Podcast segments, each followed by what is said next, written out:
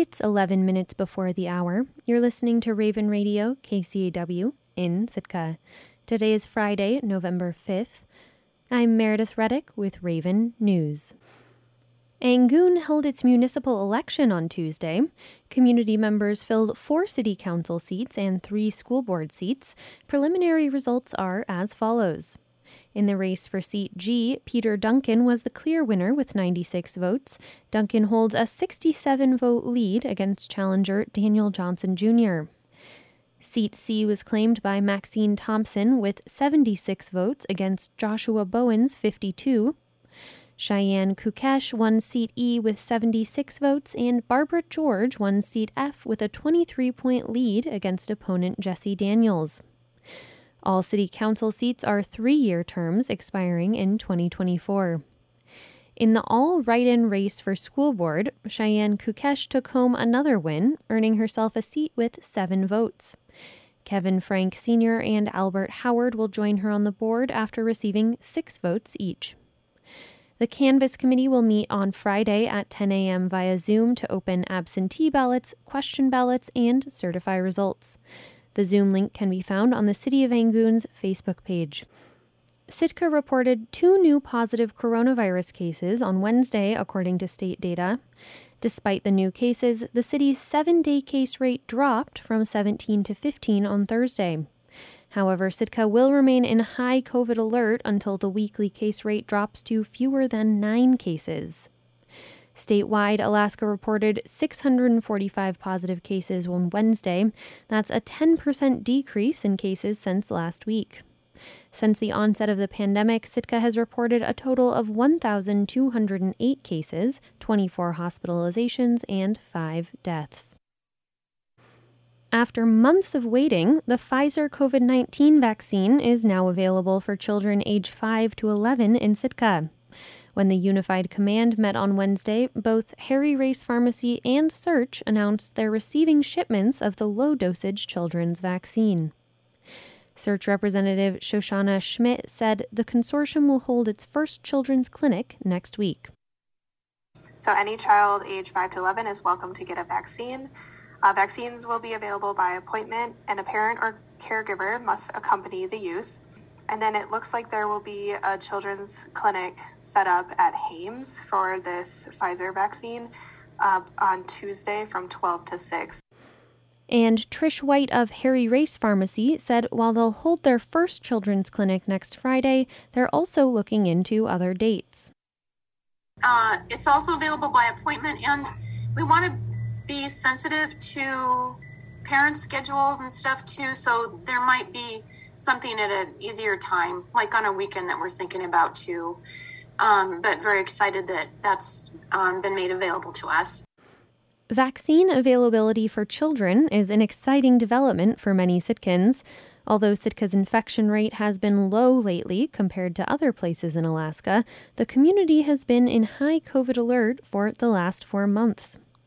Fire Chief Craig Warren asked that residents work together to try to mitigate the spread. Keep tickling with getting out of high, and then we get a little bit of a flare-up. So I'd like to encourage residents to pay attention to their surroundings and remember we're not through this. It's not gone. The rest of the country, especially down in the southeast, are able to get well below high, so I would really like us to come together, think about what's going on around you, be aware of your surroundings and the crowd that you're around, and maybe, just maybe, we could come through this. You can find more information, including links to schedule vaccine appointments, on our website at kcaw.org. A grassroots effort in Wrangell to erect a Mariner's Memorial is reaching its final stage. As KSTK's Sage Smiley reports, the volunteers are ready to start etching the names of those lost at sea or otherwise passed on. Over the last 2 years, Wrangell's Mariner's Memorial has leapt from the pages of theoretical design onto a quiet plot of land at the mouth of Heritage Harbor. Curved trapezoidal walls evoke the hulls of ships and lead up a slight hill to a red and white octagonal gazebo. It's a lighthouse with a compass rose in the center. Mariner's Memorial board member John Martin says this is a pivotal time for the memorial, located about a mile south of downtown. And it's been fascinating to watch. We found a site, we selected a site, we upgraded the site, pretty exciting stuff. They placed the big steel structures in there, and the whole thing is getting to be more interesting all the time. But now we are at the powerful point. This is where the individuals are going to make the connection to the whole thing. They're going to have their family members' name up on this thing. So now it gets pretty exciting. Wrangell fisherman Gig Decker is a volunteer board member. He says Wrangell's history and development are tied to the water. As far as seafaring people, it goes back 10,000 years. And, you know, when you live in a small community and it's a very supportive community, you know, we are the type of community that we want to be a part of other people's lives and the things that they cared about. While the idea of a Wrangell Mariners Memorial has been around for decades, the project was really kicked into gear about 16 years ago when Wrangell High School seniors who lost their captain at sea revived the idea of a local memorial site. The Wrangell Mariners Memorial incorporated as a nonprofit organization in 2017. Jeff J. Bush is the group's treasurer. The community has fundraised tens of thousands of dollars for the memorial's development.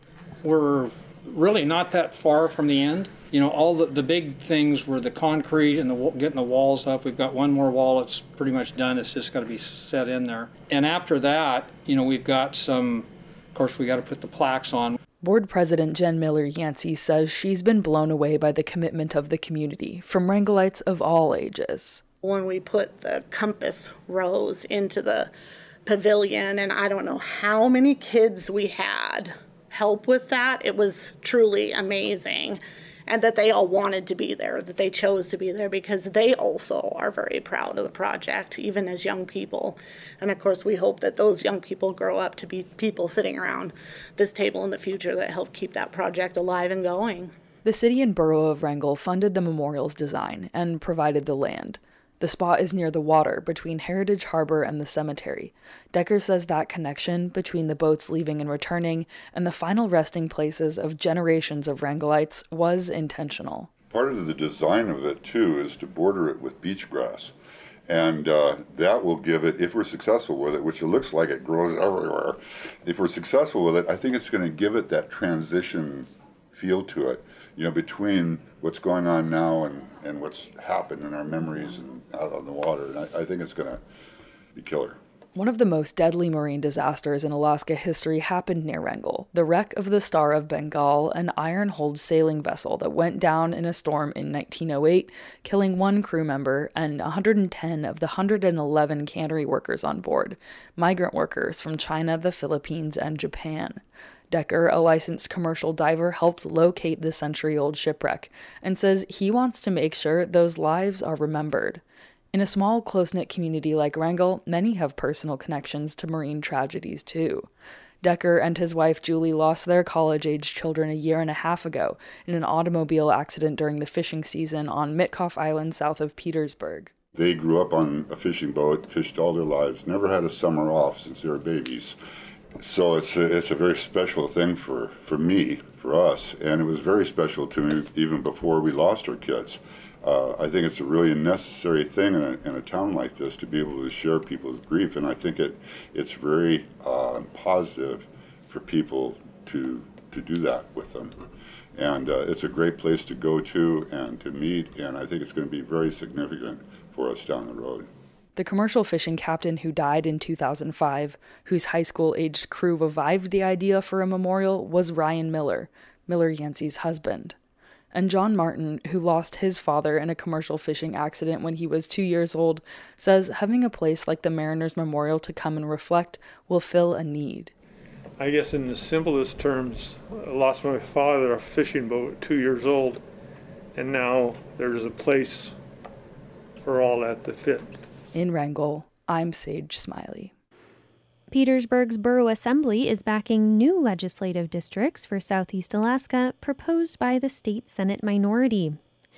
The Assembly on Monday passed a resolution supporting a plan that would put Petersburg in a House district with Wrangell, Sitka, Cake, and northern Prince of Wales Island, along with Hoona, Gustavus, and Yakutat. The resolution says that Petersburg shares the social and economic interests of these smaller communities. Assemblymember Dave Kensinger thought it was a better option than grouping Petersburg with larger Southeast cities. Yes, I'll be supporting this one because of all the proposals, this does not combine us with Juneau or Ketchikan. And I think it's in our best interest to be with smaller communities in the region. Petersburg opposed a plan a decade ago that put the community in the same House district with part of Juneau.